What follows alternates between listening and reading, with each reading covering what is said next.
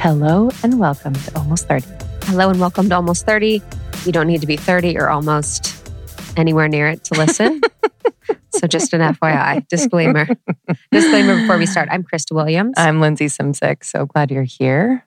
I thank you for being here every single week. If you're an OG member, if you are new to the pod, we started this thing um, from our closet floors. We were going through a time in our late 20s when we felt really lost and had a lot of questions and fears and found one another and found comfort in our conversation. So we brought it to the podcast world. And here we are, six years later. It's funny to think that we thought people needed to hear what we were talking about. Because if you go back to our first episode, yes. I don't know if people needed to hear that. we reacted to our first episode. We, are going to react to yes, we're going to another, another, one. one. Mm. Honestly, the audio is so bad. I don't know if we'll be able to do it. We'll be able to do it. I can't get over how we thought it was okay to have like. So we had this one interview that we did years ago, probably six, five years ago at this point. Who knows? I change my numbers all the time, but we're in a room. It was a conference room at a place we weren't supposed to be. It was at yeah, it was a, one. Place. It was a conference room, and there was like drywall all over the yeah. floor, and it was four people talking with one recorder in the middle of the room. Yeah, just one of those recorders that like you see in like 1990s Law and Orders where they're like, yes. you know what I mean? Yeah, interviewing someone. So you have four audios of people in a room with tons of echo, mm-hmm. with no sound That's support. like, dude. dude. Well, we, we were did talking it. about dating apps. I remember that when we were talking about like dating apps, like how to make the best dating app profile. were we talking to Justin and, and Zach? And Zach. We were yeah. talking to my um, now husband and then his friend Zach, and we were talking about like what's you were on dating profiles then too. You yes. were on dating apps. We were talking about like dating app etiquette. I literally could give a fuck about that. Oh my god. Yo, no, no you literally like, could literally give a no fuck shade. about a lot of things that we everything. did at the beginning. Every like, I, if I but. no, but if I think about that, I'm like, damn, we talked we talked about the most random but at the time did you feel like you didn't give a fuck? I am it's it so the dating app thing it's like i'm laughing about that but it's an interesting thing. Totally it's, it's just totally. studying human psychology. Yeah. You know where you're like what makes someone swipe? What makes them you know and like if you're doing it i'm interested in doing it. So i'm like okay what's going no, on? And it's fun to talk about because it's one of those things too like and i think in dating and love and relationships there's this like pretentious air that people can sometimes have mm-hmm. about it. And Mm-hmm. I'm saying that I probably have that myself where you're like, I would never date someone that blah, blah, blah. Mm-hmm. Maybe women just get like this. Yes. But you kind of have it's fun. a protective mechanism. yeah, building this like perception of like, oh, I would only swipe on a guy that's this. Mm-hmm. And just having that conversation about these things that like don't happen. Totally. Dude, it's it's so weird that it's only gotten more popular. I know. If we think about it. I know. And the, I what freaks me out a little bit about dating apps is um the amount of sheer detail that is actually in them. Yes. And now apps are just the amount of detail about you, it, which could be helpful. I'm not sure. You know, so yeah. there's companies that actually base their dating app program on the sheer amount of detail that they use to to match people. But I don't know. For there's something about that for me where I'm like, oh, I don't want that much information about me. Yes. And, and then I, I also, have 500 episodes of a podcast where I'm talking for hours a week. Yeah, literally. oh my that's God, what, help me. That's what my guys used to do. They went to listen to the podcast yes. early on. But yeah, I think that it also kind of takes away or people will mm-hmm. swipe left on people that they might like. Yes. But mm-hmm. they see that he likes to camp on mm-hmm. The third Sunday of every month. They're like, I'm out. Mm-hmm. I think it's funny. Guys always have like the picture of them with like their niece or nephew as the main Mm. one. Softens it up. Softens it up. They're like, I'm good with children. Yeah, I'm going to be a great And then they're like, a vacation with the boys. vacation, One time wearing a suit at a wedding. Like with a drink in their hands. Well, Yeah. One with a drink in their hand. yeah. One so- time at a suit, wearing a suit at a wedding because they look good. One with a niece or nephew. One on a vacation, like hiking on the top of a mountain. You know what a good one is? Giving the best man speech or like a Facts. speech somewhere. They're like, So I'm they're a like, leader. uh, I'm a leader and I'm well spoken. uh, uh. yes. Yeah, yeah, yeah, yeah. I'm a well spoken leader. Watch me. yeah. They, yes. It's, it's sometime with them with a microphone. yes. That's so true. I guess what's better? What's, the girls' version of that though? Oh, wow. I think Um, girls, it's always on a hike. There's a hike or there's an outdoorsy moment, I think, usually. Yeah. There's a, a dressed up moment too. So it's kind of like the inverse. I don't think girls post pictures of them with babies though. no, but- that's too much. Yes, because they're afraid that it'd be like too much. But for guys, it's cute. Yes. Double Dude, standard. double standard. I'm trying to think of the girl equivalent. It's definitely like you want to show a little bit of the. It's funny with girls, like the professional side, because it's like, what do you want to see me in? Like, I don't know, at my desk. I Yes. don't know you Yeah, you're like, hi. but I'm pretty sure I put, which is actually weird because it makes it. I definitely put pictures, like a picture from tour or something, yeah, for sure. I would. because I'm famous. Yeah. You're like, wow. Do you want to be one of do you want to be a supporter in the crowd? Um, I remember when Holy Justin and I first started dating, it was like our first so we had been talking long distance and then we were we went to Coachella together. hmm He bought his tickets for he bought his plane ticket for Coachella four days before we went. So I was unwell. I was going to lose my mind. Wait, because you wanted him to buy it because sooner. we didn't really know each other and we were just talking on Oh. we were just talking on the phone and he's like no i'm gonna do it i'm gonna do it and then four days before he bought it i was like hey this is not how i roll What did, what did you What did you do? You i called into, him i was like hey this is like not how i do things Yeah, to last minute. my favorite thing at that time was to be like I don't know if this is a strategy or not, but I would be like, um, all my guy friends think it's so weird that you're doing this. and be like, wow. and like use them as like a way to communicate what I was thinking. Guys, this was 10 years ago. But I would do that. And I, but I did, I was like, this isn't how I do things. Like, we don't, you're coming or you're not. I don't know what's going on. He's like, oh, this is like kind of how I always buy things last minute. He's no longer like that, thank Yeah. God. But That's so when we were at. Coachella, he had his phone out, blah, blah. He's talking to someone else. And I saw a dating app on there and I was I can see it. another one. I was unwell. I was like, are you fucking joking me? In front of everybody. And, and I left the room and I said something else, and everyone was like, Is she kidding? I wasn't kidding at all. And he was like, Yeah. Honestly, he's like, My balls chopped again. and then made that bitch delete it. But yeah, he was like, Or just, I didn't know. We're like, ah. I mean, it's totally normal for him to still have a dating app. completely normal. Very normal. You guys aren't problems. official yet. I have problems. This is why we have our amazing guest on this episode for actual advice and information. I'm excited because um, we had um, Stephan Labossiere on the podcast years ago, probably four years ago, when we were at the old studio, studio aka Lindsey's Kitchen, her old Mhm. apartment. And um, this is an episode that did really well. And it's interesting because I was saying in the beginning of the episode how faith and like the conversation about God has like come more close to us. Mhm. And at first, it was like one of those things where I was like, oh, you're like a, a faith God Mhm. person. Mhm. that was like my perception. Yeah. You think that someone's automatically religious because you tied the two together. So to come back around and be like, oh, it's not about that. It's about like that direction you're moving and that faith towards life. So we talked a little bit about that too, just a tiny bit. But this conversation was so good. There's something that we talked about later in the conversation about the masculine and the feminine and the feminine's withholding of love Mm. that I think about, oh my gosh, all the time now. And I see in so many relationships that I have um, like something that comes up. So basically, the concept is um, around something that I see a lot of women in our community struggle with, and I struggle with myself. And I think was even a conversation that we had with our friends this weekend about women doing so many things Mhm. so we're have our jobs. Sometimes we have side hustles. Um, we have our friends. We have our partners. We have our family. We have like whatever we're doing as like self care. You know, there's so many things that we're doing, and because we're giving in so many different places, sometimes it gets scary in relationship, and women like it's not in their nature to withhold love but Mm. now women are in this state of like withholding love from men in their relationships because they're more in the masculine Mm. and he gave this example of um a man that saw his partner with her son and he saw like he was with this woman and the woman had a son and she was just being so loving. And it's almost like when you're with animals you're just this like free flowing love that doesn't ask for anything in return and just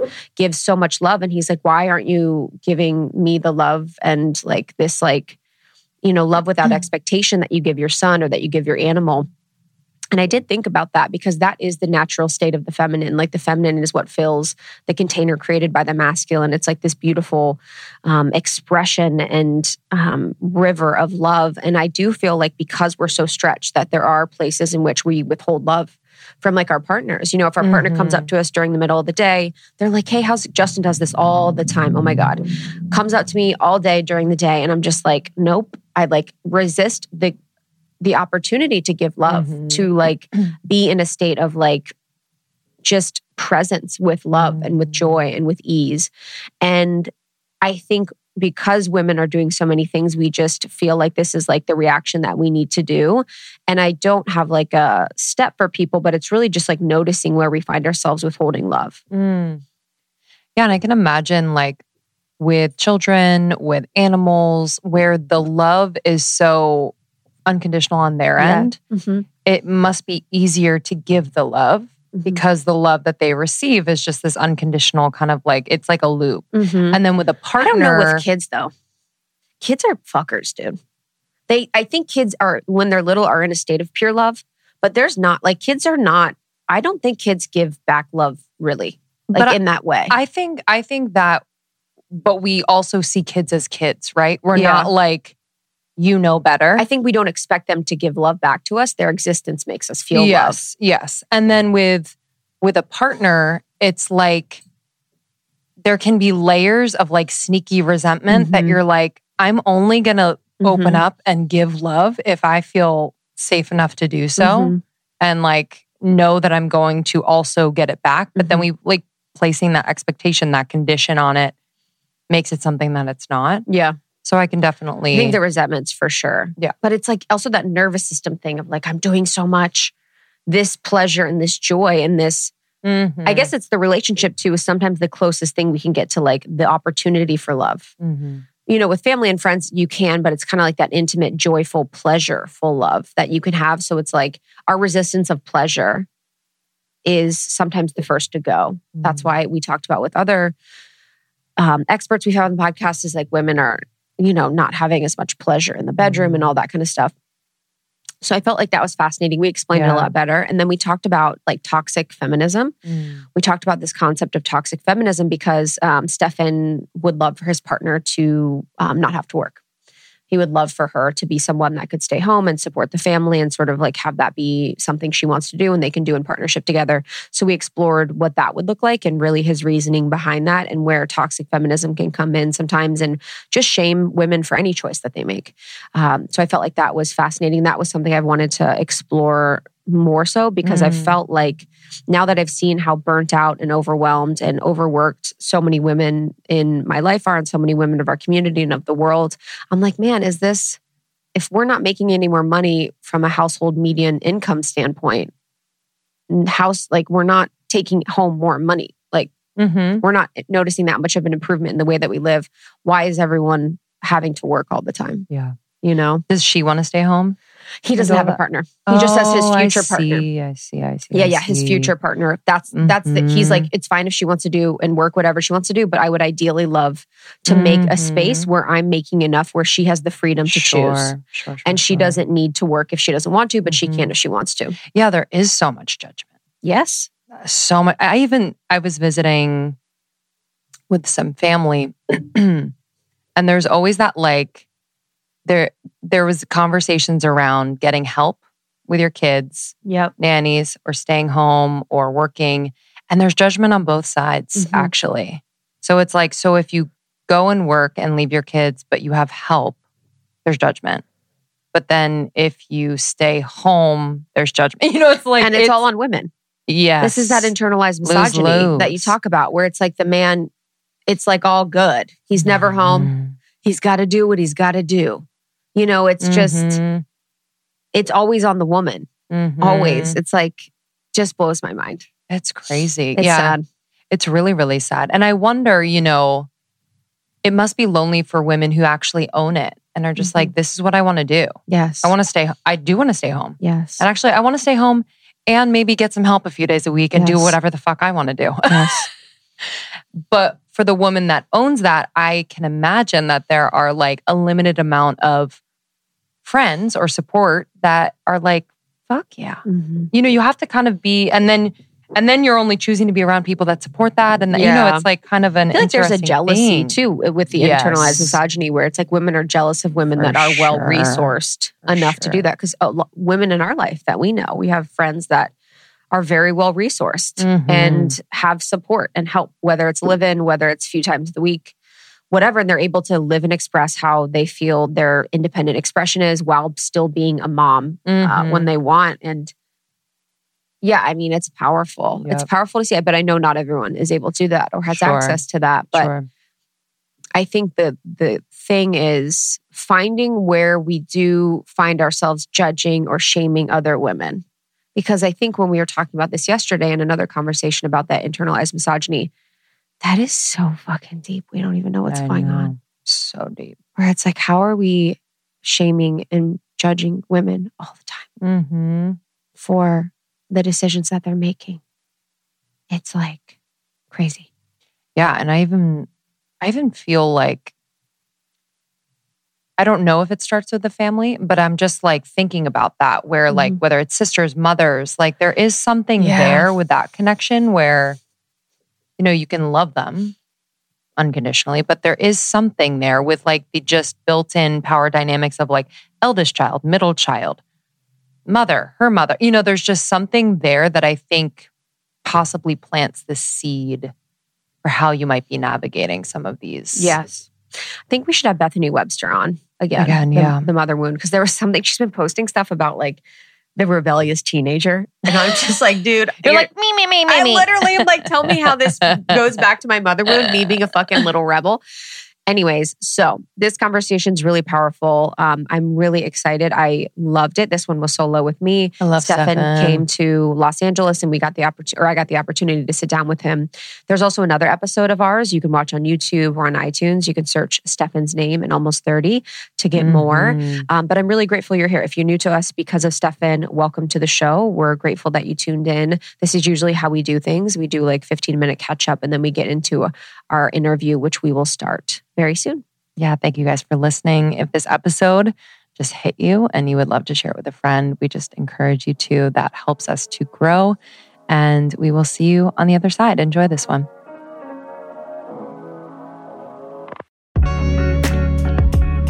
Major announcement from Almost 30.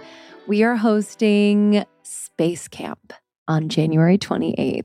This is our favorite event of the year. Camp Almost 30 has gotten a little bit of a rebrand because we were feeling like, I think we're ready to really go there with our community. So we are welcoming guests who we feel have really taken us to a whole other planet in our interviews and in our conversations with them. So, guests like Bree Melanson, she is going to be doing a workshop on psychic development. Find and tap into your gifts. She is a teacher and channel, and one who has really been such a support and teacher for Krista and I throughout the years.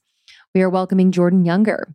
So, she is going to help us find our galactic origins. She is the podcast host of the Balanced Blonde podcast. She's an author, she's a spiritual teacher. We're also welcoming Lee Harris, who recently was on the podcast in a two part episode, and he is going to channel the Z's live for us. How special. He does not do this often, so we feel very, very, very lucky. And we will also be welcoming Sandra Walter. So she is going to be teaching on Ascension 101 the crystalline grid and higher realm support. She is so special. She's a light worker and teacher and has been on the podcast. And Krista and I are going to be sharing a very, very, very special experience heavenly coated Reiki infused sound bath. And I'm excited for you all to join us. So, this is happening on January 28th from 10 to 2 p.m. PST. Make sure you sign up. Space is limited, but it's absolutely free. Absolutely free. We're excited to welcome you. And this is the kickoff to membership opening. So, membership is going to be open indefinitely now. So, you can join membership for six months at a time and really, really focus uh, and support your growth. It is our favorite place to just come and be ourselves and really get super intimate with you all, more intimate than on the podcast. So I'm excited for you all to join the membership. But head to almost30.com slash space dash camp. That's almost30.com slash space dash camp. Space dash camp. Say that 30 times. Almost30.com slash space dash camp to sign up for camp absolutely free. We will see you on January 28th. And you know what I was thinking about with you coming is that four years ago when you came on, you're a man of God for sure. And I grew up very religious and I was someone that previously with my relationship with God wasn't really public. And now I'm like very public about it. And it's something Lindsey and I talk about all the time. And I remember you coming on and like hearing about how openly you speak about God and your relationship and your faith. And I, it was like one of those things where at first I was like a little, like sometimes it has that edge when you say God. People are like, people kind of have a reaction or a feeling. And I had that. And I was like so excited for you to come back because my relationship with God has changed so much and I'm so much more open about it.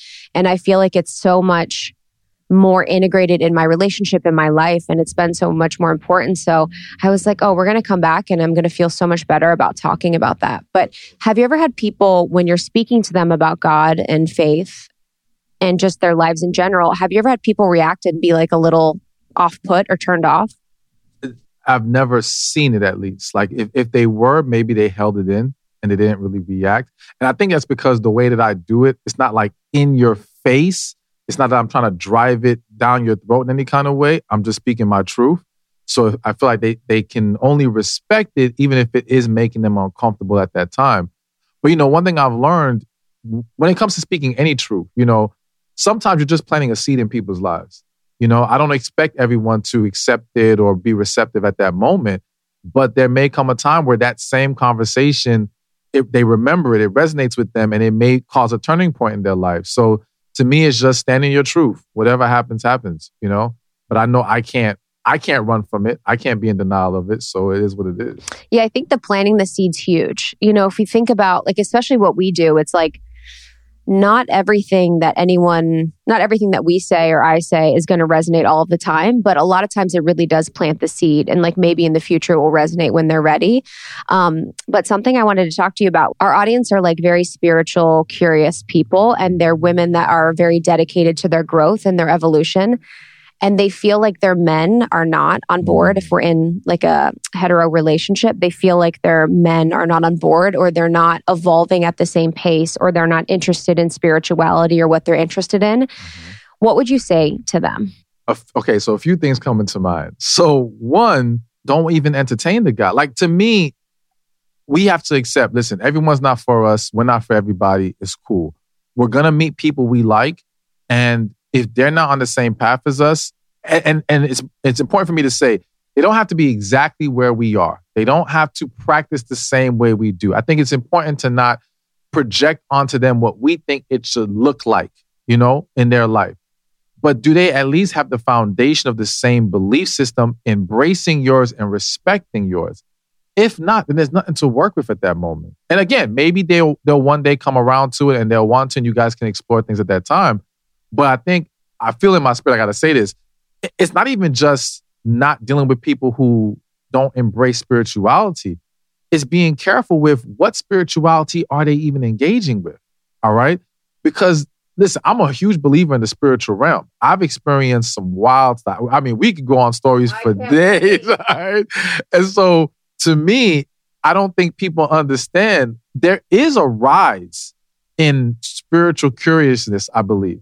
And there is a rise in what people are dibbling and dabbling in nowadays. And some people unknowingly dibble and dabble in things that are bringing forth bad spirits and bad energy. All right. And so we have to be careful on a lot of different levels in that regard.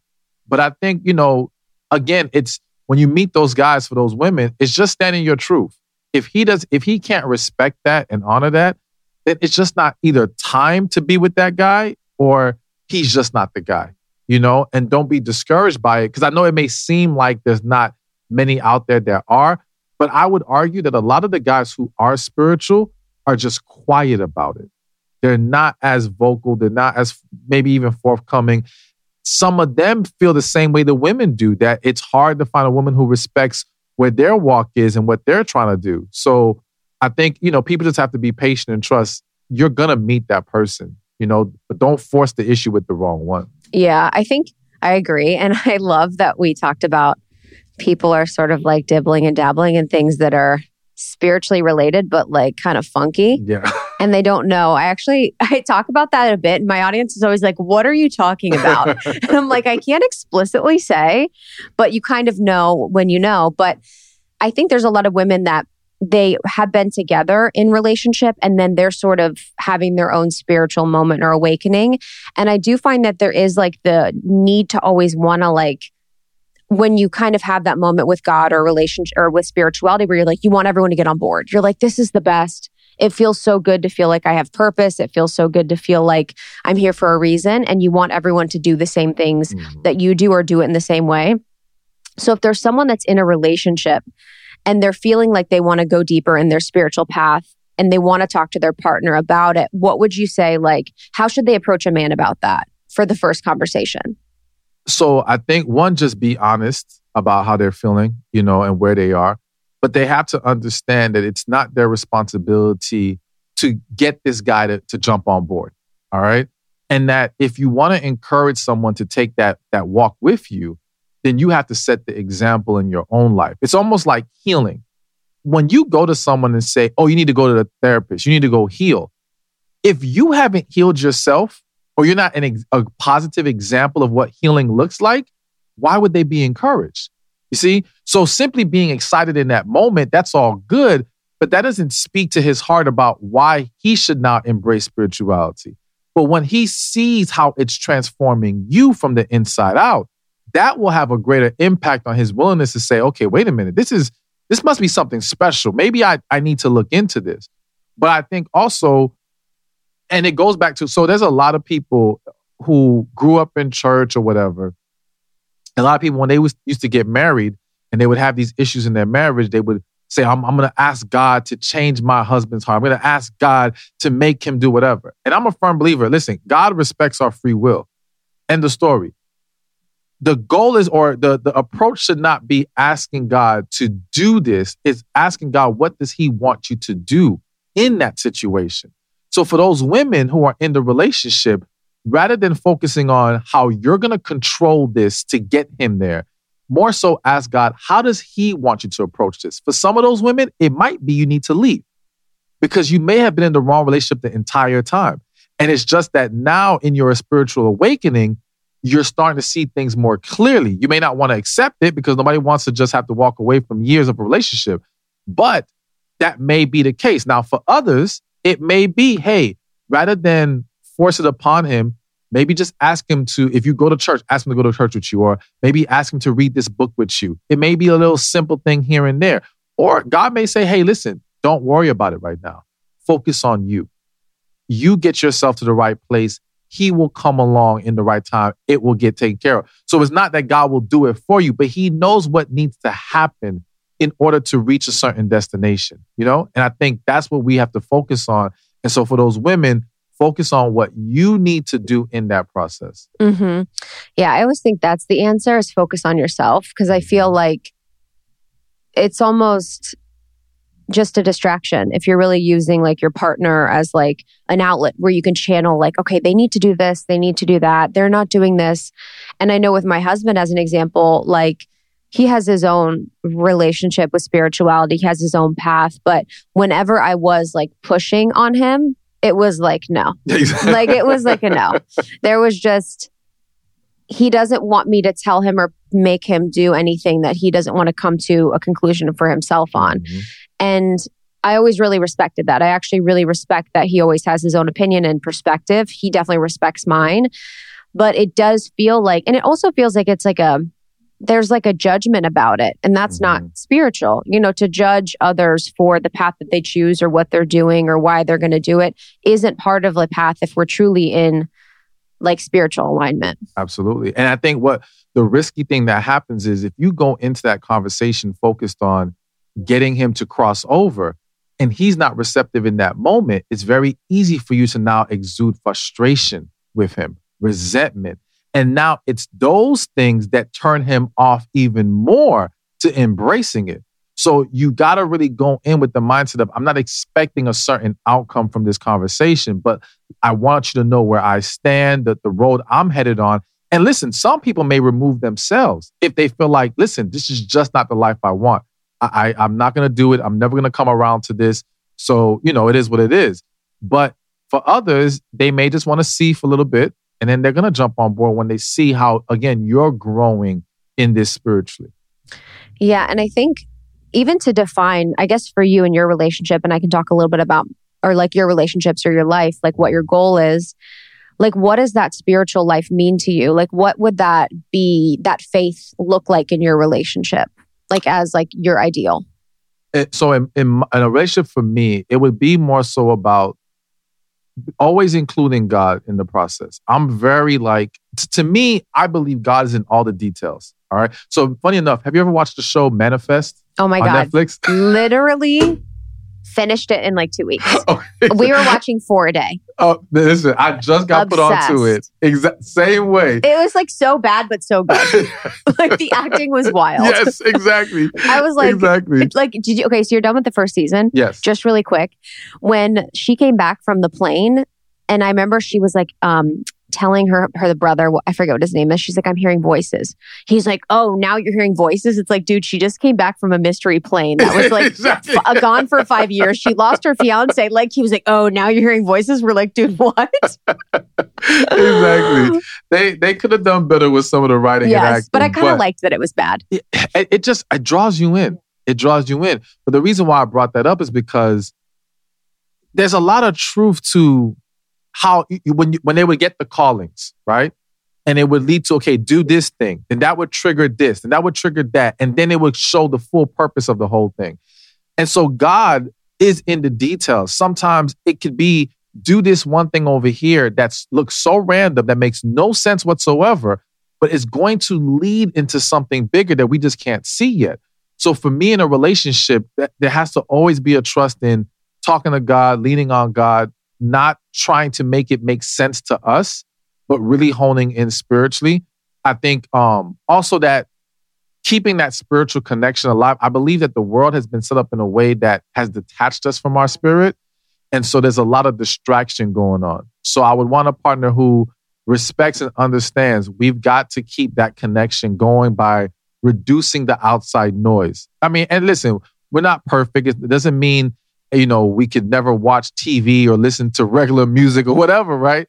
But we do have to be mindful of what we're pouring into our spirit, what we're pouring into our mind.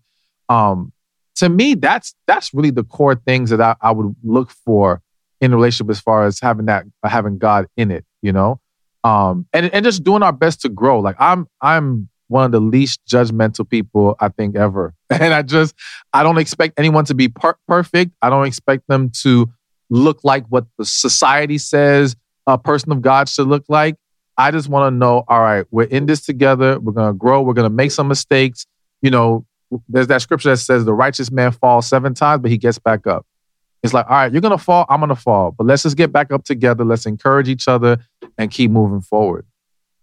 Yeah. So much of what you said too, like around the just spiritual distraction and the just like having that intentional conscious approach to life is so important. It's like mm-hmm.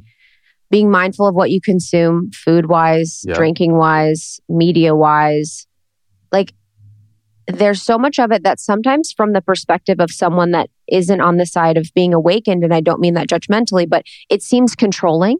Mm-hmm. It seems like it's almost like, oh, that feels like it's controlling, or that feels like not fun. There's this like idea around like, oh, just like watch whatever crappy TV, eat whatever crappy food, or not really take care of yourself. And I think when you do start to take care of yourself and really be mindful of everything you're consuming, it's like really powerful. Yeah. Um, and there's so much about that too, where it's like having being able to talk freely about God and have the conversation like, oh my God, God is good, or like, this is definitely an act of God, I think is really important. Mm-hmm. Um, but when you talk about that, the spiritual distraction, like, what do you mean? And how do you be, how do you stay mindful of it?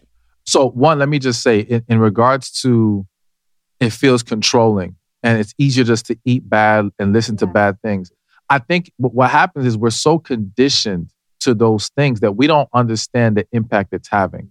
So it's kind of like if you've been eating bad your entire life, you don't realize what that hamburger does to you, so to speak. But then go without meat for a few months, eat clean, detox, whatever. Now eat the hamburger. And now you feel it. now you're feeling tired and drop, and you're like, holy crap, this is what this was doing to me this entire time. But I had no clue because I was eating it all the time. So I think for a lot of people, they won't understand how much that TV, that music helped. The, the social media page you're going to that's filled with negativity in the comment section that you just keep reading all the comments. And I've done it myself, okay? How much that's actually impacting you, not just in that moment, but for the rest of your day. And then how that day carries over to the next day. And that negative energy just keeps rolling. So we have to be careful with that. So now, as far as the, the distraction, I believe it's on all levels. I believe with the food, all right, what they're putting into the food and, and how it bombards our digestive system, all right, and doesn't allow our bodies to kick into its natural mechanisms of healing and all these things. Hell, just eating as much as we eat in general, like the body is a self healing organism. It knows what to do and how to handle itself if you allow it to but we're we keep putting stuff into it that it doesn't allow it to get to that point. You know what I'm saying? Uh, the things that we watch on TV, again, it's pouring negativity, it's pouring fear into our spirit, it's pouring all this nonsense that when you're operating in that energy, how can you be spiritually connected? If you're walking in fear, how are you walking in faith? You see what I'm saying? How are you going to really connect with God if you're busy trying to analyze things for yourself? So that's how that pours away. The the music, same thing. It's just all the negativity that it, it puts in our minds. I remember one time I was listening to this hip hop song. I won't say what song it was, but it was like a few years ago, and I used to listen to it back in college. And I was driving, and I heard the lyrics for the first time, where it said like basically slap her if she says the wrong thing. Like it was basically advocating domestic abuse. And I'm like, holy, like this is what I've been listening yeah, to this whole time. Like, exactly. the beat sounds great. I was I didn't hear that. But now I actually heard the words. And there's a lot of things, if you actually sit down and listen to the words, you're like, this is what it's saying. And people don't understand the power of the mind and how subconsciously you're being fed these messages, being fed these images, and what it's actually doing to you. So again, it all of that distracts you, all that pulls you away spiritually. And it makes it harder for people to understand. And I even have to say, even so, one of the things I'm considering doing in the future is doing a podcast based off of supernatural experiences. Because I feel like so many people have experienced things, but they're led to believe they're crazy. They're led to just, oh, dismiss it. It's it's nothing, whatever. And even that's a distraction because you're not letting people go deeper into figuring out what's really going on here. You know, let's just dismiss it, put it to the side. But then if you actually went deeper, not only would you discover some new things, but you would spiritually grow because now you're venturing into a whole other world that you're going to have to learn more about. And that opens all kinds of doors. So this is on so many levels. I feel like we're just being pulled away spiritually because I, I, I'll say this. It's when we get in tune with the spirit that we will no longer fall for the BS. You see, the world is filled with deception and distraction. We are being lied to every single day. But the more you get into, like, you know, God knows better than what we think we can see, hear, and analyze. Once we get in tune spiritually, and it's, and even if you don't look at it as a spiritual God thing, it, how many times has someone said their gut instinct was right? Their intuition was right. Their inner voice was right. There's something within us as human beings that knows the answer. But if you are, again, too dis- detached from it because of everything that we're bombarded with, you don't get the truth. You will just fall into feeding into the lies. Now I know I know why too you you came at this time and why you're here because this is like what I'm obsessed with, especially mm. with the music thing. It's like because I used to be like that too. Like Lil Wayne was like my fave. Young Jeezy. I used to bump Young Jeezy in my Honda Civic in Cincinnati, Ohio.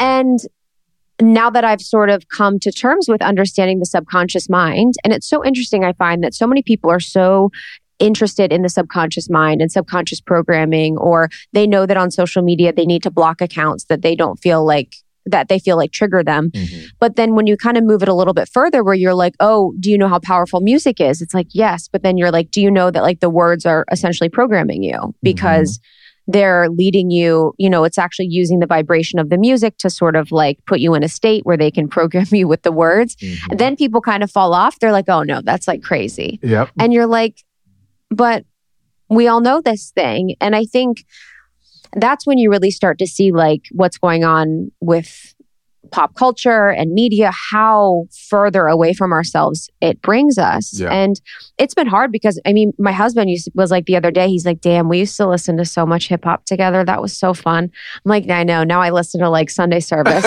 and like that's it. And so I kind of missed that life when I didn't really know. But you said something about the um, gut feeling and like intuition. And I think this is like a hot topic for our audience. They're really interested in connecting further with their gut and listening to their intuition. But I think oftentimes in relationship, when you're with someone, you're not able, it's hard to tell because it's so close to your heart and it's so deeply ingrained in you, like love is, what love is.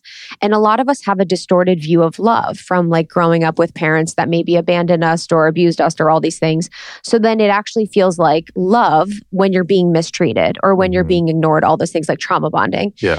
How do you help them like find their actual true gut and center? Or like what would you say to women who need to find and connect with their actual intuition and not just like a trauma bond? Okay, so first, understand the difference between fear, unhealthy attachment, and intuition. Fear and unhealthy attachment is based upon what you are analyzing. Meaning, when you're afraid to do something, you're determining that taking this step would mean I'm risking this. This is too scary. I'm not comfortable with that. You're breaking that all down in your head and you're like, no, no, no, I'm not doing this. Intuition does not require any logic does not require any information. It's you can literally be in a room, everything seems great, but something in you is saying, leave. Something in you is like, something's not right here. All right. It does not need anything to be logical to tell you that. So, what a woman I think has to do is one, give herself a moment to breathe. All right. What I believe has happened to women that has undermined their ability to make better decisions is that they have gotten closer to the logical and less and more away from the intuition and spirit. Women have a natural gift when it comes to intuition. I, I believe it's it's an uh, at a higher level than the average man. Not that man can't have intuition as well. Men they do they and they can connect with their spirit. But I believe with women it's even more. It's stronger naturally. But women and this kind of goes back to how like women have gotten so much more away from their feminine and more into the masculine. So they've gotten more into the logical mind of things. And so women will sit there and, okay, you didn't call them today. And now, wait a minute, is he with another woman? Is he doing this? is that? Like she's coming up with 101 things in her head, driving herself crazy. And again, now when she becomes afraid or now when she becomes irritable, whatever the case may be, it's stemming from the fear and what she attempted to break down logically.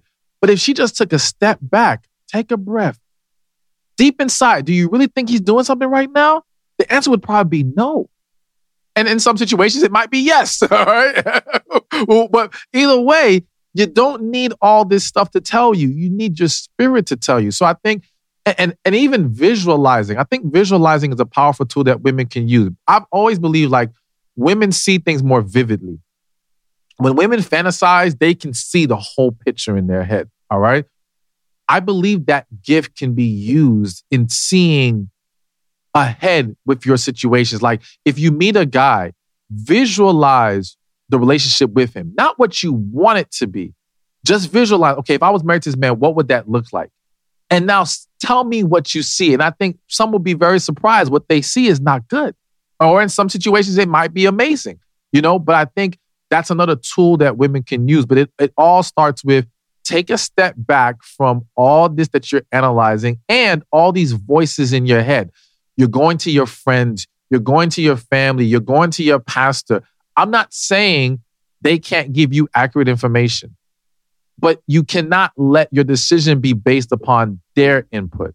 All right. They're just extra noise.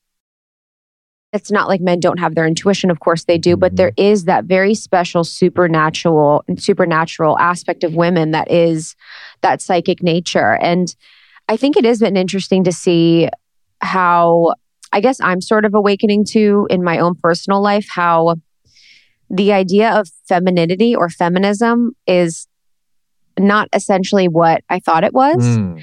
and you know i think growing up it was always like be an independent woman be able to like do everything on your own and you know working instead of staying at home is actually like what you should want to do and you know you should want to just do all of these things and like work work work and push push push and be more like the masculine i think Mhm. feminism was sold to me being more masculine essentially Mhm. you know, being in the the boardroom, being the CEO, all of that stuff. And not that like that's not important because I'm a CEO of a company. I've worked in corporate jobs, blah, blah, blah. But now I'm sort of realizing I'm like, ah, but actually the most feminine thing is the receiving. The most feminine thing is the slow life. The most feminine thing for me feels like being more of that like ability to take a beat Mhm. and check in with your intuition and be slow and be mindful. So what have you seen as like far as like the feminine masculine relationship uh, over time and yeah, I guess what is your perspective on that? So one, let me say in regards to feminism, you know, I look at feminism in two different sections. Yeah, I agree with you. There's the feminist who is about uplifting women, all right? Loves her sisters, wants what's good for women. That is what's driving her. And then there's the feminist who's driven by a hatred of men. There's it's bitterness, it, it, it's negative energy that's really pushing them. And one of the best ways to see the difference is the, the one who's about her sisters and uplifting women is compassionate and wants you to make a choice of what is best for you whether that's be the homemaker or be in the boardroom, it's what, what makes you happy, what speaks to your heart. The bitter one wants you to only do it her way. And if you don't do it her way, it's, well, you're not a real woman. You're not this. They will attack you. And it's like, how are you a feminist attacking other women? That, does, that doesn't make sense. And it's crazy because now men have the same thing going on. Uh, there's this uh, men going your own way movement or red pill, however you want to phrase it, where there's a section of it that's okay, really looking out for uplifting men, empowering men, and then others who will again attack a man if they don't see things the way they do. And so it's it's it's an unfortunate thing, but in regards to the whole masculine and feminine dynamic, I definitely believe. So there's a book, uh, The Way of the Superior Man, and yes, awesome book, and it's talked about how society has shifted from having the masculine feminine polarity that was, you know, the man going to work, you know, handling things, the woman being at home, to now it's like this neutral thing where you got men being more feminine, you got women being more masculine. But what's now happening is people are not as happy. People are more stressed out. The relationship quality has gotten even worse. All right. The sexual energy in the relationship is not there because if there's no polarity in the masculine and feminine sexually, it's going to throw things off, plain and simple. And so, but he does feel like we're going to start to shift back to where the masculine, the men get more into the masculine, women get more into the feminine. And I do believe that that's going to happen. You know, I do believe that people are waking up more to this reality and understanding we need the balance. It, it even in uh, homosexual relationships, the ones who are serious and are long term, they understand there has to be a masculine and a feminine. Plain and simple. You're not going to see two masculines or two feminine trying to have a long term relationship typically. So we as heterosexuals have to accept that as well and understand that. I always say, listen, if you're a woman and you're genuinely happy being in your masculine, so be it. I'm not going to tell you how to run your life. You do what you want. But what I have found is that doesn't typically work in the long run. At some point, being in her masculine wears her down, drains her. And now she, she wishes she had a man who was more masculine so that she can slide more into her feminine energy. And when he isn't that man, he res- she resents him. She doesn't respect him the same. And, and now we have the whole clashing between the two. So I think it's important for both sides to accept, listen, there is a core energy and, and, and understand that we have masculine and feminine within us. We have to know how to tap into both sides, you know? So it, it doesn't mean you're just 100% masculine or 100% feminine, but one will be the dominant energy. And you need to choose wisely because if you don't, it's going to set you up for problems. Yes.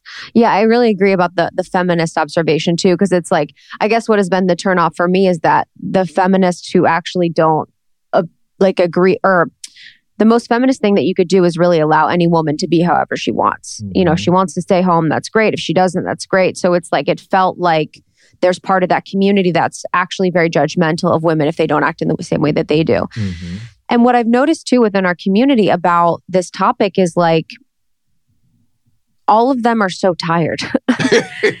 Literally. Like one time we had this event, I forget what city we were in, and there was like a few hundred women.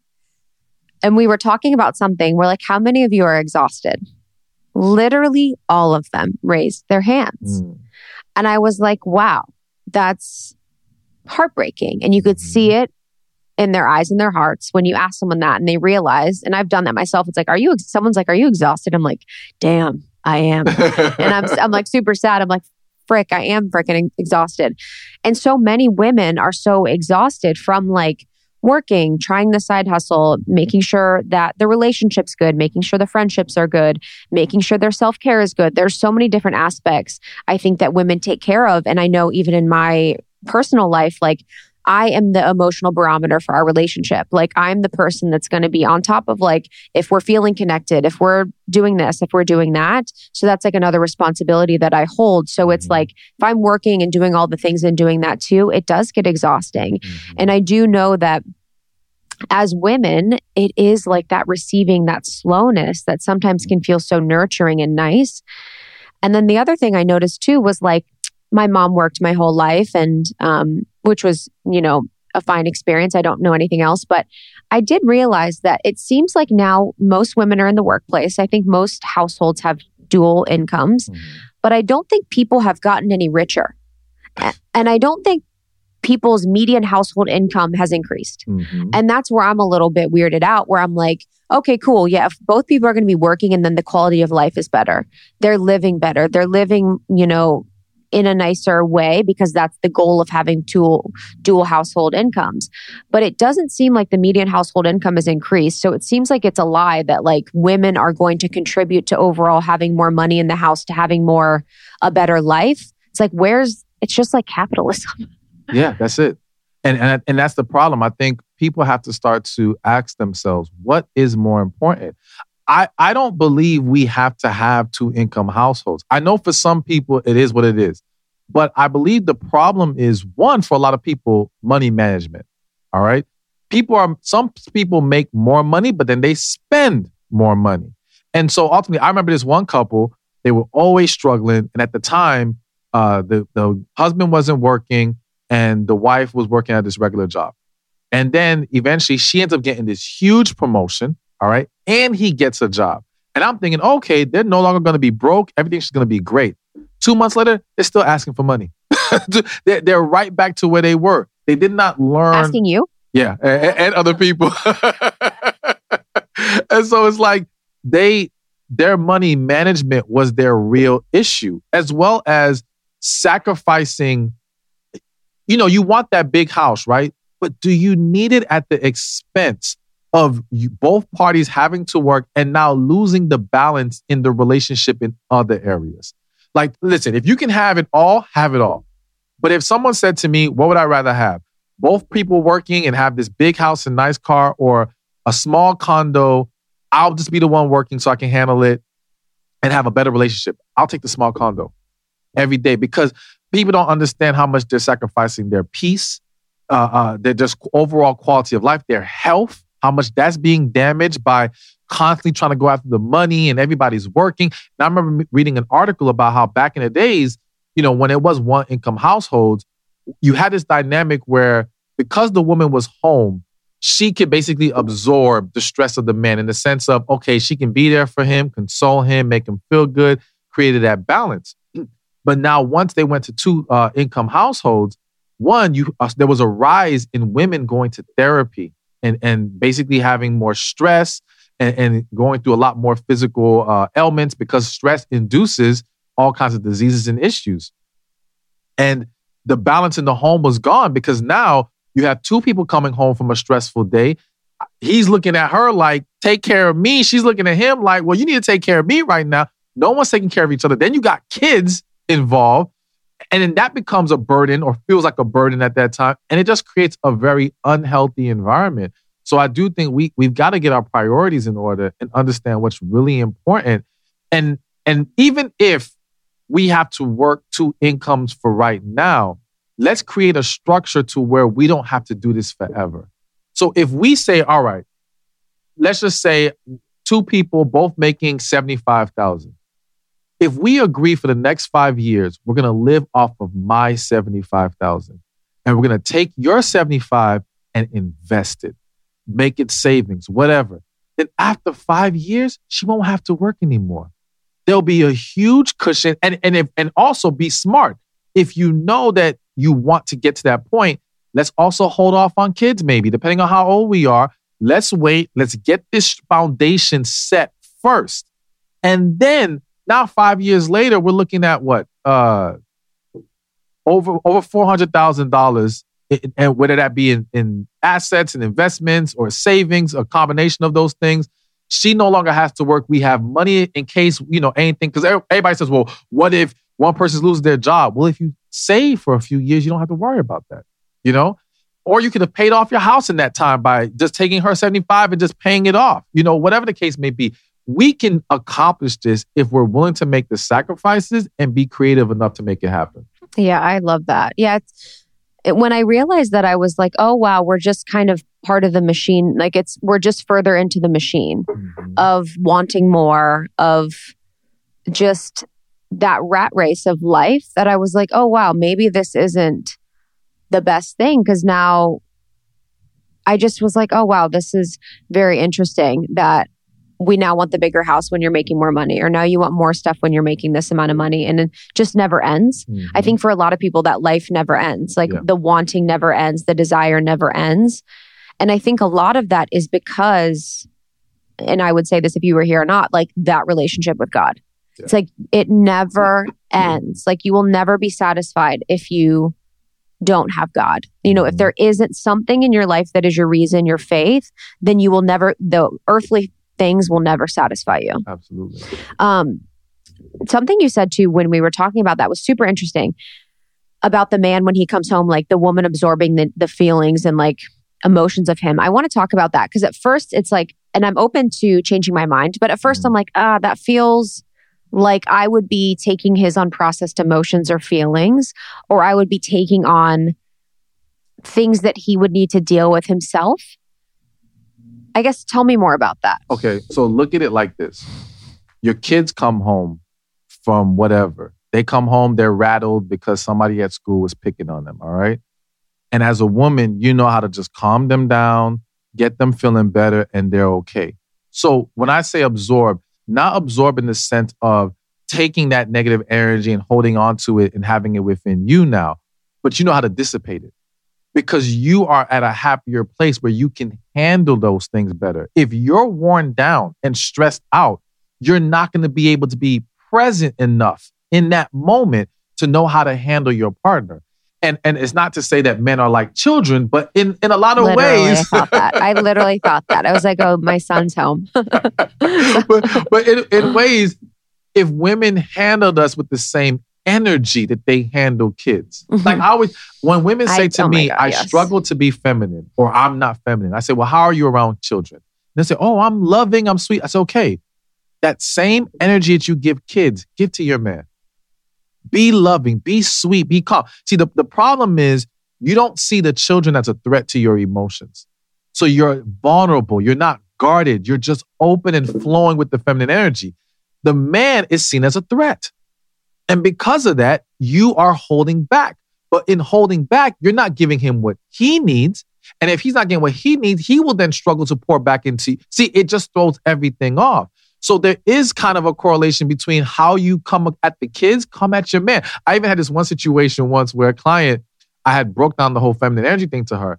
And she was like, you know what's interesting? She had her son, but her son was like, let's say 21 years old. He came home for the weekend from college. And the whole weekend he was there, she's like, you know, whatever you need, baby, te- sweetheart, this, serving him, all this stuff. And then once the uh, son left, the boyfriend looked at her and was like, "Why don't you ever talk to me like that? Why don't I ever get that treatment?" You see, it's in you. You're fully capable. But for whatever reason, well, I know what the reason is. Again, because you're guarded and because some women feel like, well, I shouldn't have to do all. What, what do you mean? Let the love pour out. Let it pour out because you will win more in doing that than by holding it back. And if you see that a man is not respecting and honoring your overflow of love and femininity, then he's just not the guy. But don't restrict it because now you're going to restrict it for the guy who deserves it, who would honor it and respect it. But he's just like, man, my my partner's just hard. I think that's the key is the restriction. because mm-hmm. like, you know, I thought about that. I'm like, like when I thought about that in my head about doing that with my partner, I'm like, oh my gosh, but I can't. I have too much going on. It's like, you know, my I think of my to-do list, I think of all the things. And then when that's removed, it's like you do have that energy flow. And mm-hmm. the thing about it is that some women might be like, oh, that's catering to them. But it's like, if that energy is part of you and it feels really good to be loving, it feels really good to like love on children or animals or whatever it is, then you can experience that in your life. And my husband, he's always like, he's like, you need to be sweet. I'll be like, you need to go to the B Suite Academy. He says at the B Suite Academy, he's like, you need to go to the B Suite Academy. They've got a new session starting up because you need to be sweet. And I've been a lot sweeter over time, but for a while it was so resistant because I felt like we would lose polarity. So how can you be that feminine and warm and loving like you are with a son or children, but not, but still be like sexually attracted to them? I think you become more sexually attracted. Uh, the, the sexual attraction is not contingent on you giving the femininity. It's him re- meeting it with his masculinity. You're turned on by how masculine he is. All right. So as long as he's walking in that, you're going to be good in that regard. But what you have to understand is you restricting your feminine energy doesn't help bring, and, and it goes both ways. So think about like this like a man who is very masculine, women will naturally find themselves being more feminine around him. All right. Now, I don't want women to wait for that. I don't want women to make it a man's responsibility. Same way I don't want to make it a woman's responsibility for a man to be in his masculine. But understand that what we give out, we can bring out the opposite energy that balances the whole thing out. So I think it's just important for everybody to, and that's why I'm so big on men tapping more into their masculine energy and women tapping into their feminine energy because that's what's going to make it all work. And and going back to what you said about, you know, some women being hesitant because that's like catering to the man. But as you pretty much laid out, you're actually giving yourself what you really want. You want to love freely. You want to pour into somebody. You know, one of the big reasons why women have kids, especially at an early age, is because they want someone to love and they want to be able to really get to a being that they don't have to worry about betraying them. That's really what it is. It's like I don't have to worry about this kid turning on me. All right, at least for the first few for years. first few years. but and I get to this poor love, and and that's why a lot of times you'll see women who'll have a kid, and then once the kid grows up to be independent, they want another kid because now they lost that dynamic. All right, so you pouring love into your man, deep inside, is what you want. That's what makes you happy. Why why are you robbing yourself of that peace? You know, again, the fear is he won't honor it, respect it, he'll take advantage of it. it. Your femininity is not the issue. Your selection process of who you're giving it to is. So now, if you're with a man that you can't be all that with, then again, you're either with the wrong man or he is not ready for a real relationship. But don't ever restrict yourself because now your quality of life will drop, as well as understand that to me, masculine energy, when women carry too much of that, it manifests into emotional stress. Because for a lot of women, masculine energy or the exuding of it is a defense mechanism. All right. You think that will protect you. So again, even in the dynamic of the relationship, in being guarded, in not being so sweet, you think that will set you up for less hurt. But in reality, it sets you up for more hurt. You're hurting yourself and you're pushing the man away with this hard, walled off energy. So no one wins, you know? So ultimately, everyone will benefit from that woman walking more into her femininity. Yes.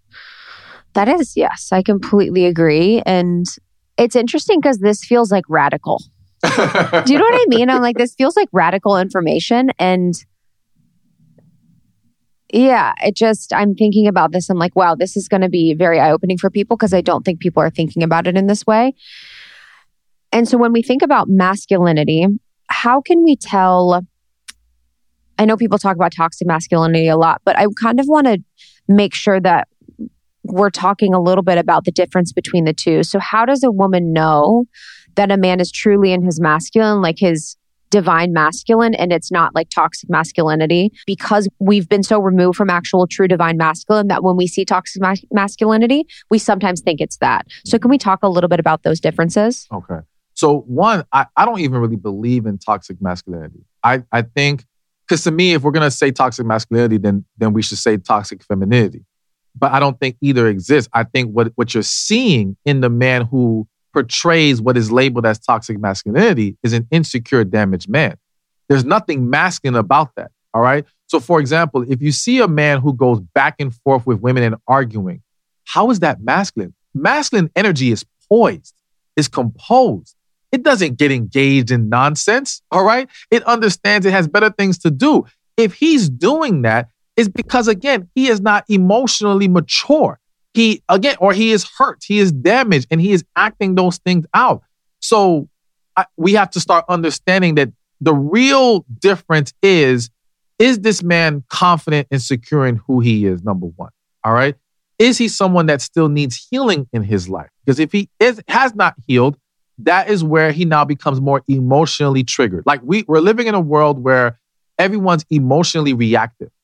And to me, it's it's extremely important for men to stop doing that. Number one, I'm not saying that we all should improve in that way, but I think it looks even worse when you're a man who's always just e- reacting emotionally and you're not taking a step back and processing things and allowing yourself to understand that we don't need to jump into every situation. It's kind of like how I remember seeing um, s- several years ago NFL players getting in trouble because they would tweet the wrong thing, right?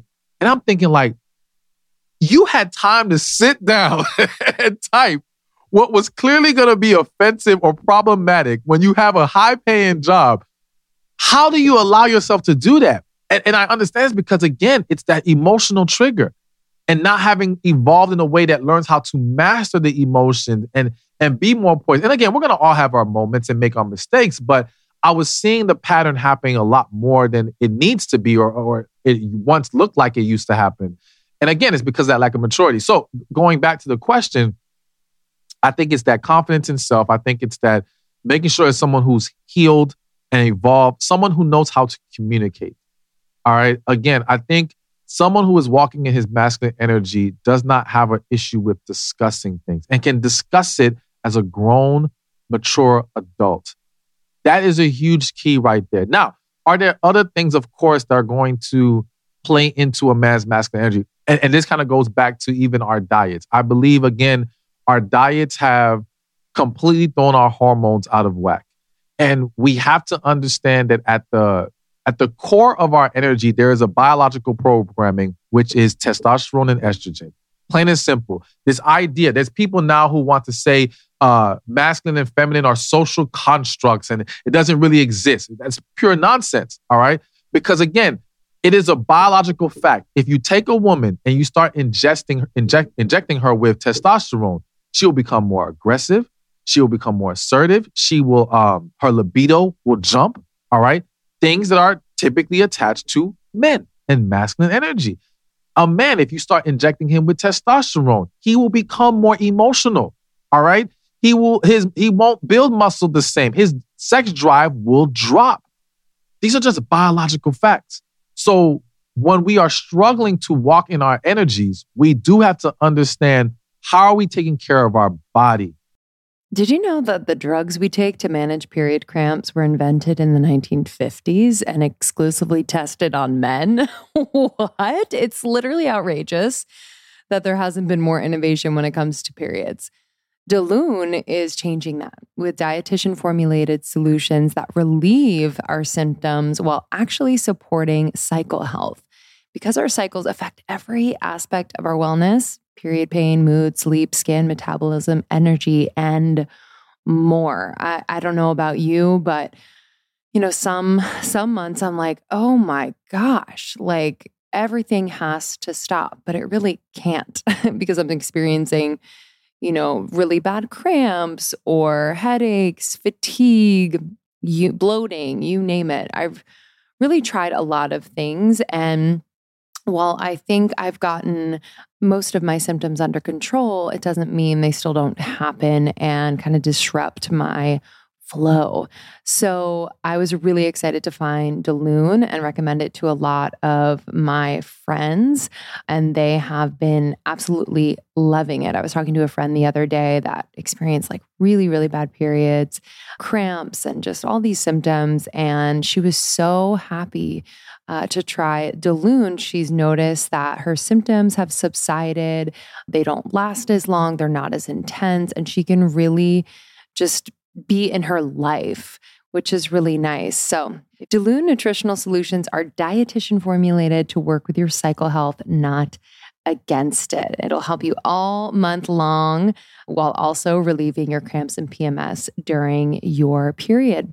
Delune creates effective drug free supplements for period cramps, PMS, and optimal cycle health so you can get the relief you need naturally, which I'm all about, and start feeling like your best self.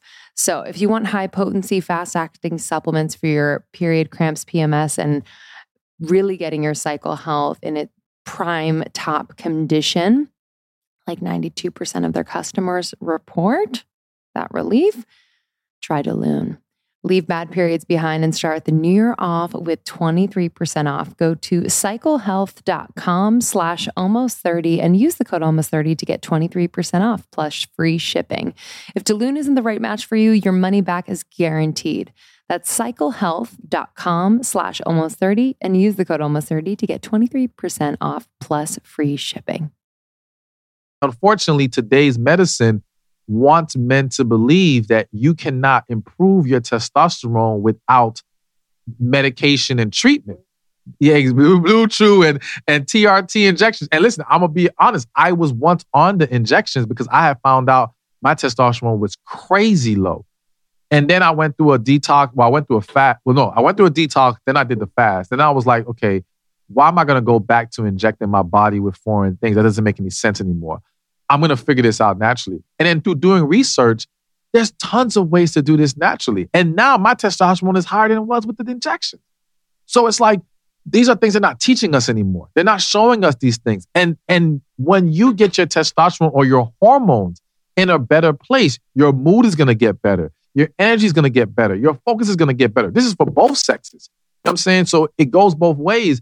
And I think we just have to learn how to tap into those natural ways of achieving a higher quality of life and getting our energy where it needs to be. Yeah, it's like who are you if you were not stressed, if you were well slept, if you were Mm-hmm. nourishing your body. You know, it's I realized that too when I stopped drinking. So I don't drink. Really, I stopped drinking when I was like 25. And I was like, damn. Or like even doing recreational drugs. I was like, oh wow, I didn't have anxiety. I was just like coming down from drugs. you know, or like I didn't ha- I wasn't depressed. I was just hungover for Mhm. three days of the week. And I did have, you know, bouts of both, but I realized when I started to like, when I became vegan and plant based, my moods completely changed. When I got off birth control, my moods completely changed.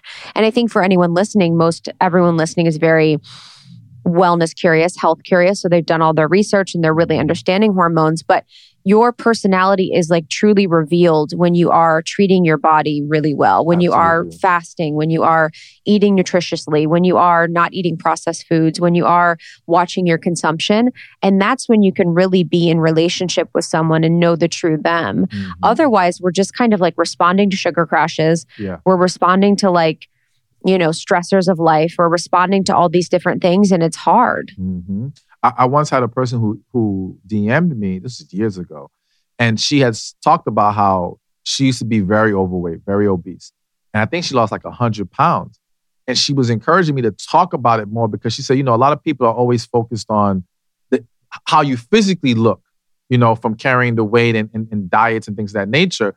But how she talked about how she transformed personality wise, like the true her came out. She was happier. She was more positive. All these wonderful things. And she ended up getting married. And all these beautiful things happened after she started taking care of her body a lot better, you know? And people don't understand that. and there is a connection. Because again, if you're tired and cranky, how can you be positive and loving? And hell, from both ends, if you're tired and cranky, how can you be that composed, calm, masculine man, right? And if you're cranky and tired, how can you be that loving, positive, feminine woman? It's going to take you away from that. It's going to make it a struggle. And I think because many people are functioning with it, they don't understand how much they're not at their optimal level. You know what I'm saying? It's like being a functioning alcoholic. Okay, yeah, I can go to work and get through the day, but I'm nowhere near the level of production and efficiency I could be at if I got clean and got off of it. Mm-hmm. Yeah. And I think with the weight loss thing too, it's like, you know, because you could be incredibly happy and in relationship if you're overweight, whatever. It's not even about the weight, but I think it's about like choosing yourself, mm-hmm. where you're like, oh, I'm going to choose myself every single day. Like I'm going to choose to make the best decision for me. I'm going to commit to something. I'm going to build self trust. There's so much about your personality that is revealed, but then also created through those moments of like choosing yourself and your health and how you want to feel. Um, I did want to talk a little bit about um, like couples that have been in long-term relationships and how they can increase that polarity, you know, between the masculine and the feminine, or how can they keep the spark alive when they've been together for a while? All right. So the first thing that comes to mind, and some of the ladies may not like hearing this, but one thing I have found is that a woman's natural, inc- I don't know if it's a natural inclination or what women have just been programmed to do, but women are, when something is not being done when they want it to get done, they will go and do it. All right. And so, what you find in a lot of these relationships that have lost the polarity is the woman being the more assertive one, getting things done. I'm not going to wait around for him. And men are very much creatures of condition. If you keep saying, I got it, I'm going to let you do it. It's like if a man offers to carry your groceries when he first met you, but every time you're like, no, I got it, I'm good, I'm good, he will at some point stop asking. He won't offer anymore. Not because he was never willing, but you keep saying you got it. So why am I going to keep trying to do something that you don't take any value in? All right. I'm not going to, men don't want to keep doing what doesn't work. So now you have these relationships where it starts with that and then everything else starts to get thrown off. So, where some people are going to have to start is basically setting straight the person who needs to be handling things or even making the decisions. All right. And again, I know a lot of women aren't going to like that. But what they have to understand is I'm not telling you to let him make the decisions to essentially be his slave or let him be your dictator. It's to take the burden off of you. All right. It's to also have him learn how to do it. So it kind of goes back to what we're talking about with business. You get so used to doing it yourself that when you hire someone, you keep having hands on it. And we don't know how to delegate and take our hands off it. And now we can't put our energy into more important things. So as a woman in that relationship, your energy could be going to more important, better things, as well as your own self care. All right. Because you don't even have time to take care of you because you got to handle everything in the damn relationship, everything with the kids, with your, with your family members, all this stuff. Where, where are you in this? All right.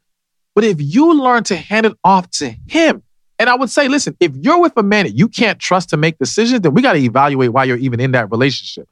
But if you can at least take a step back and say, you know what? Is it really that he can't make decisions or that he hasn't been allowed to do it?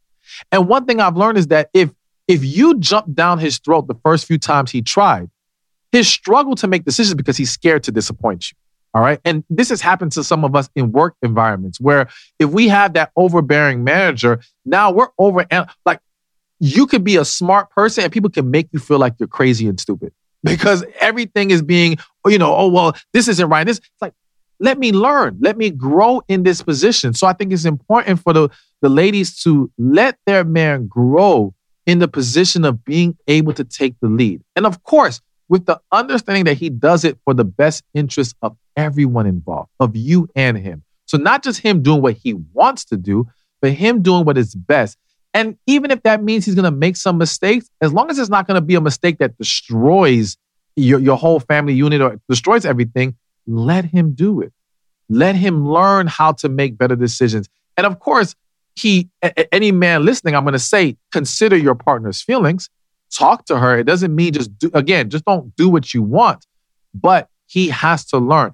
And I think just that one change can completely shift the energy in the relationship. All right. Because now, as a woman, when you know you can come home to a man who you can rely upon to lead and make the right decisions and handle his business, removing that burden just lets your feminine energy flourish even more. Plus, you become more attracted to him because let's be real women are attracted to men who get things done. They're attracted to power and assertiveness and all these things. So when he can show that, you're going to naturally become more attracted to him. And it's going to be easier for you to be feminine in other ways in the relationship. So I think that's a huge one for a lot of people. Hey, that's huge. So huge. That's huge. That's literally very, that's my life. literally. I'm like, why don't you schedule dinners with our friends? He's like, I don't really want to go to with dinners to our with our friends as much as you do. I'm like, well, why aren't you scheduling them? that is huge. And it is, it's like having that and that's part of the femininity and just like being able to live with ease and being more comfortable and feeling less stressed and feeling more embodied.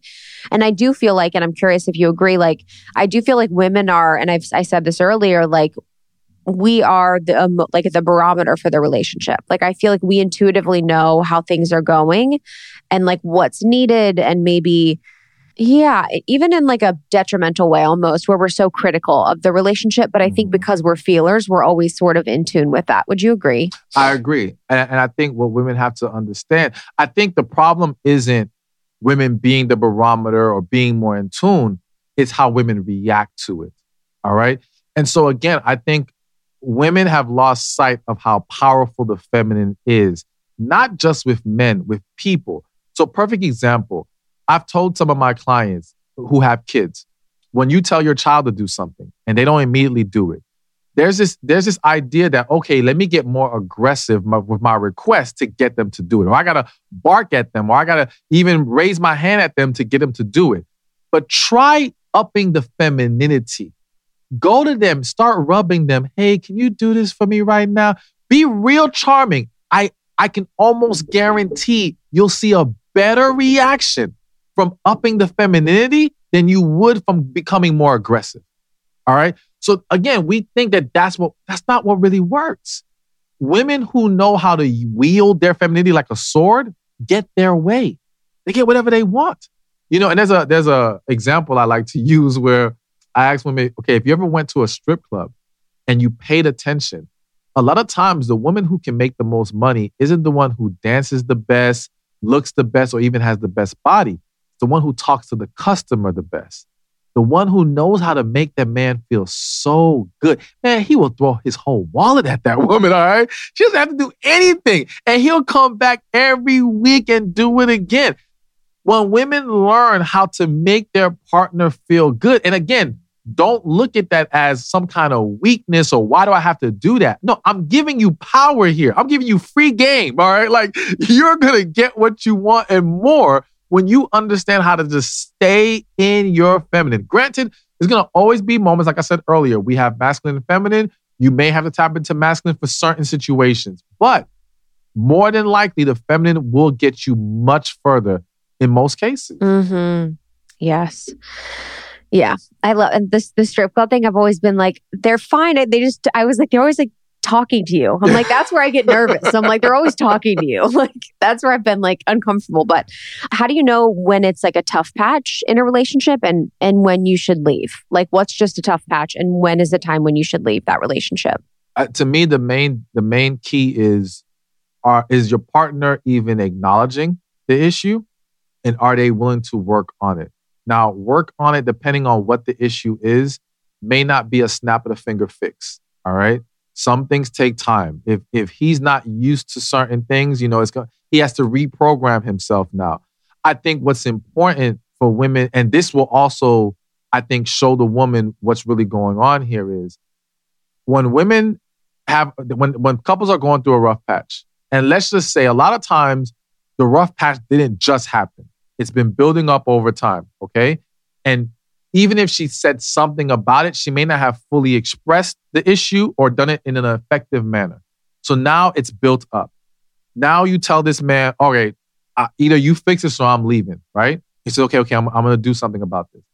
But now her approach is, I'm not going to open myself back up because I can't trust you've really changed. So I'm going to sit back and wait to see if this is real.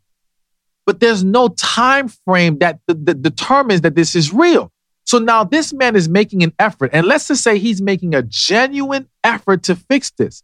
But a week, two weeks in, you're still looking at him with a side eye, like I don't trust you. you're you're still not reciprocating. You're still holding back because you don't trust this is real. So now he becomes discouraged because it's like, well, what the hell? This isn't working. You asked for this. I'm doing this. I'm not seeing any acknowledgement of it. I'm not seeing any reward for it. So why the hell am I going to keep doing it? Because remember what I said earlier men are creatures of condition. If it's not working, we will stop. And working means we're seeing a positive reaction from you. So it's important for the woman to understand that while we are fixing this, you have to reward the progress. You have to acknowledge it. You have to pour back into him. You got to put your best foot forward during that same time frame. I know it's hard because again, you believe, well, how do I know he's just not playing me? Well, here's the key. If you pour back into him during that time, and after three weeks or so, he stops, he's full of shit. All right. I'm, I'm just going to say it straight up right now. He's full of it because the guy who loves you, who's serious about you and genuine, and he sees he's being rewarded for these actions and, and you're pouring back into it, why the hell would he stop? He's not going to because he knows this works. It reminds me of this, this one story I read one time on Reddit. Kind of a different scenario, but it was this yeah, it was this guy who was saying how his wife, or it was either his girlfriend or his wife, always wanted him to watch chick flicks with her. And he didn't care for chick flicks. He didn't want to watch it, right? But one day he he said, All right, I'm just gonna try because she really made an issue with it. So he tried. And that day she gives him a blowjob. Mm-hmm. He's like, okay, well, this is nice. Uh, let, let's let's try this again, right? So they did it again, and she did it again. And what happened was he said it's crazy because now over time, it wasn't that every time they watched a chick flick, he had to get a blowjob. But the, the, the reward system incentivized him initially to where now he actually enjoys watching the movies with his girl. All right. So, and, and she still does it sometimes, but again, he saw a benefit. So he kept doing it. But if he would have sat there with her, watched it, and there would have been nothing, and again, it doesn't have to be a blowjob, but at least something that shows I appreciate you doing this. I appreciate you sitting with me, even though I know you don't really even care for this. That motivates the man. Appreciation breeds production. And so it's important that when going through those rough patches, you're you're coming with your best foot forward, showing appreciation, pouring back into him. And again, if he's really for you and loves you, he will continue to be consistent. It doesn't mean he won't ever have a day off, but he will be consistent in the way that he wasn't before. Whereas the guy who's about playing games, he will stop once he thinks the coast is clear. That's true. The coast is clear. That's so true. Yeah, I feel like since I've upped appreciation, it's made our life and relationship so much better. Mm-hmm. And even just with any relationships that I have, you know, it's like, because if you don't have appreciation for your partner, then you shouldn't be there. Mm-hmm. So it's really just like acknowledging what's, what's true. And my husband and I were having this like deep conversation and he was like really sharing his heart. And afterwards, I was like, You did so good. I was like, You really did great in that conversation. He's like, You think I'm like a hunchback? He's like, Dude, I like am totally fine to share my feelings. He's like, You like, but it's just as like, as the woman to hear a man like share his heart is like, there's nothing better. So always appreciating. And also, men are a little, I mean, would you say men are like dogs a little bit? You got to just like reward them for the behavior. Yeah, honestly, yeah. I know. It's true. We're just, In like a kind, nice way. Yes, uh, exactly. And it's not to, you know, devalue men or insult them, but yes, we, again, we want to know this works. That's all. We're very logical beings. So if it doesn't seem to elicit any kind of positive response, why would we keep doing it? It feels like a waste of our time. What's a supernatural experience that you've had that's been wild? We are all about the woo woo supernatural oh, vibes. Man. Do you have one that's like, I, I have so many. I'm, I'm trying to think about which do you have them pick. regularly, like through meditation, or what's your process? It's not even a process. The, the things that's happen, um, dreams and all kinds of situations. Yeah. Well, the spirits I have seen have So, okay, sometimes I don't even know what state of being I'm in. I don't know if I'm asleep, awake, in some different dimension. All I know is it's, I've, I've literally felt like I've woken up and I'm in my room, but the way I'm seeing things is very different. It, it, it again, I, I don't even know if I want to say it's a dream. It feels like I'm in a different dimension. That's what it feels like. All right. In a completely different alternate reality, but it is still attached to the reality. You know? Um, the one thing that pops in my mind, and, and so it goes back to even like, you know how they talk about with sex, there's a transferring of energy. Okay. And so for a long time, I didn't really believe that. Um, but in time, and, and again, it's because a lot of times we don't feel that. We don't, we're not, we haven't cleansed our spirit enough to be able to be aware of what's going on. But there was, um, I'll give two ones real quick because they're they're two different ways I have felt it. So one time, uh, many years ago, all right. People are like, all your exes are tracking. right. Many years ago. Um, I, I'm never gonna say what state I went to. Went to a state, whatever. Hooked up with an old friend, had sex. That night, I woke up in the bed, and I know I was awake. This time, I can say I was awake. I woke up and I literally saw spirits all around the room, and it was like her spirit was next to me, talking to me, also saying, Why aren't you having sex with me right now? What is wrong with you? All right. And then I just turned my head and everything just went away. But here's the kicker. After I ended up leaving that night, well, oh, not that night, the next day I was like, okay, I ain't staying here. This is some crazy shit. I don't know what the hell's going on. You know, and I didn't completely understand this dynamic at the time. I just know I know what the hell I saw. And I know I'm not going crazy. So I left later on that weekend, I end up catching the worst case of sciatica ever in my life. All right. And I don't know if you're familiar with sciatica, but it's like basically the disc in your back is pressing up on a nerve. So it's setting shooting pain. I could barely walk. I couldn't walk. I had driven down from uh, Georgia. I could not drive back up. I had to stay extra days. I was literally laying on my friend's floor for days. All right. Finally shot myself up with enough painkillers and everything to get back to Georgia. Get back to Georgia. All right. Um, still going to a chiropractor, all these different things. And then one day, I was also taking these muscle relaxers. And this is another reason why I'm not big on medication anymore. These muscle relaxers were helping with the back pain, but then I couldn't pee. Mm. I literally have to stand in front of the toilet for Lord knows how long before anything finally came out. And I'm like, okay, clearly it's like it fixes medication will fix one thing and break something else. All right. So then I walk out the bathroom and I get this, the pain just comes rushing out of nowhere, drop to the floor. Now I'm trembling like I'm having a seizure or like, like I was in, in Antarctica. All right. Shaking like crazy. I'm panicking now. I'm like, what the hell's going on? So I, um, I was living with roommates and I was like, yo, I, I might have to go to the ER, but call my brother-in-law. My brother-in-law was a very spiritual person. Now, mind you, brother-in-law does not know the story of me being down there, hooking up with the girl, none of that. All right. They call him. I swear this is a true story. This man walks in the room, closes the door, and the first thing he says to me is, This is spiritual, not physical. He comes down, starts laying hands, and starts praying. The shaking stops. And then he stretched me out. We talked. I never got it that bad again since that time. And so there's been a lot. Again, that's just one example, but it was like, okay, yeah. Like, there's no way for him to have known that. There's no way for him to, again, he did not know anything about the story. Why would he say this is spiritual, not physical? He had no information so do you to think that of. it like opened up some sort of portal and then there was like an energy that was like attached to you? I, I, I think that, yeah, again, people are carrying around spirits on them that they're not aware of. And those things can get easily attached. It's, and it's not even just through sex. You can have, I've had people come in my house before and me feeling this anxiety come over me within. And I had to step away and start praying and, and specifically praying, like, okay, if there's any spirits here, they got to go, like commanding them to leave. And then I literally could feel the anxiety just go away. Wow. So it's in various ways. And that's what I'm saying. We have to be very, and, and I think the, the thing is, I'm at a place where I'm extremely spiritually sensitive. So again, it goes back to that eating bad. I think people are being affected, but they don't know what's happening. So they didn't, the same way they didn't know that hamburger was making them tired. They don't know what spirit is hitting them. They don't understand that that depression, that anxiety is attached to what they've been recently exposed to.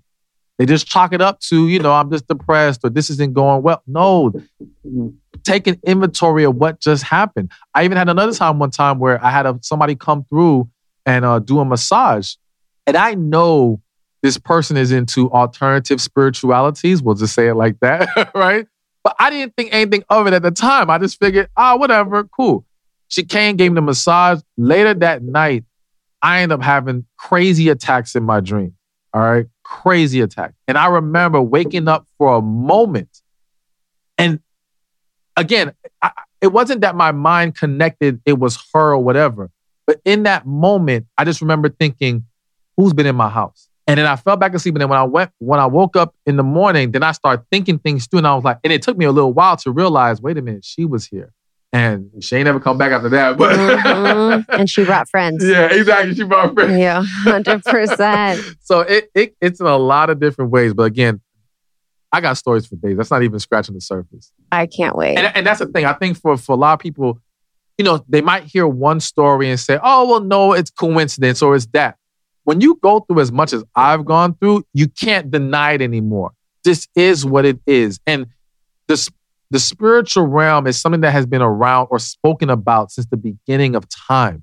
There's no reason for us to think this is just a bunch of nonsense right now. No, it's real, but we're not taught about it. It's it's it's very interesting to me that churches don't speak on stuff like this. All right? And again, it's another form of detaching people from the spirit. It's even, there's a great book I love, um, Outwitting the Devil by Napoleon Hill. And in it, Napoleon Hill supposedly sits down and interviews the devil. Now, it's up to the reader to determine if you believe he interviewed the devil or not. I believe he did. All right. I believe he literally sat down or a demonic spirit or something. Okay. And the devil in the book says how 98% of the people are under his control. And they also equate the devil to negative energy. All right. And so they say 98% is under his control and how he has pos- people positioned in every area of life government, church, school, you name it. He has his soldiers there, so to speak. All right. And so I think people don't understand that just because people carry certain labels, that doesn't mean they're good people. That doesn't mean they're not operating under things that you don't understand. And this is why it becomes so much more important to get in tune with your spirit because people are being led to the slaughter by people they think they can trust, whether that be celebrities, politicians, pastors, whoever, who they think have their best interests. But no, those people are working for someone else. All right. It's not what you think it is. And the only way to see through that is your own spirit because your spirit will tell you what's right and what's wrong. And there's been, I, I'll even give one last one. There was even one time where I was even trying to uh, accept God in my life and accept Jesus specifically at that time. And trying to find answers, I went to this church that day, right? And I'm sitting there and there's this pastor. And to this day, I can see this pastor's eyes. I can see it. There was evil there. Something wasn't right. But I, at the time, I was like, man, I'm tripping. Nah, you know, what, what am I talking about? something's wrong. Something, nothing's wrong here. Let me just stay. But I could, I felt so uncomfortable. And I literally got up and was like, okay, I can't do this anymore. I got up. And the minute I got up, something just switched. And I accepted God in a way that I hadn't before. It's, it's like a door just opened. It was almost like I went through a test in that moment. And I listened to my spirit and it's like, okay, now you're ready. Now this is the next phase. You know what I'm saying?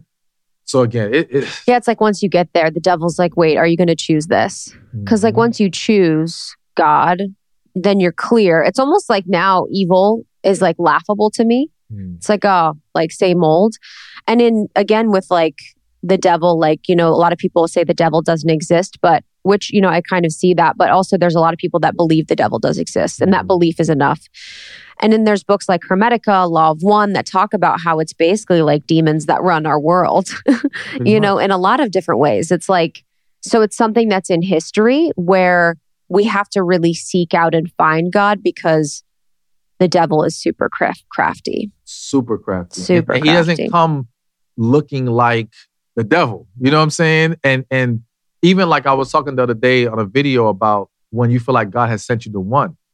And there's this quote that says, when God will send you the original, the devil will bring you an imposter. And, and I'm like, yo, but don't think the imposter comes looking like an imposter. They look like the greatest thing on earth. They it will present itself as something amazing. I always think back to movies where people sell their soul to the devil. And in the movie, he comes as this suave, you know, amazing person. He does not look like anything scary and bad. And we have to understand that, in, in my personal belief, the devil, the enemy, negative, whatever you want to call it, the goal isn't to make you live a miserable life. The goal is to pull you away from God. That's the main goal. Now, if, if a miserable life can happen too, that probably makes them even happier. But but if they can, if he can just pull you away from God, that's the main thing. It's literally like this this spiritual battle of who can get who on their side, you know? And we we just got to be mindful because again, a lot of people around us are setting us up for are trying to set us up for failure. And that's why you need your spirit to be able to see through the BS and who's for you and who's not for you and who you should be aligning yourself with and who you need to get away from ASAP. Mm-hmm. Yes, this has been so good. I could rip on this literally forever. It's my Justin, my husband will be like, Oh, you got to talk about like the devil and, and selling your soul today. I'll be like, Yes, it was amazing. It was my favorite. Um, where can everyone find you to connect with you more? Uh, definitely on my social media at Stephan Speaks, S T E P H A N Speaks. That's YouTube, Instagram, Facebook, all of it. All right, guys, it's all in the show notes. We love you so much. We'll see you on the next one. Bye. Thank you so much, Stephan. I really appreciate it. You can follow Stephan at Stephan Speaks on Instagram, and then you can get any of Stephan's books, Healing Heartbreak Journal, He's Lying Sis, and more on his Instagram as well. And thank you to our sponsors for this episode. If you've been around a while, you know that we are the ultimate vetters of products and experiences, and we just bring to you what we love. So you can go to our show notes or almost30.com for more information, discount information on our partners. Thank you so much, guys. We appreciate it so much. Subscribe and rate the podcast. It means the world. We really appreciate when you just write a quick note and a five star review. You can find us on Instagram, almost 30 podcast and almost30.com for anything more from our partners or from us. We'll see you on the next one. Bye.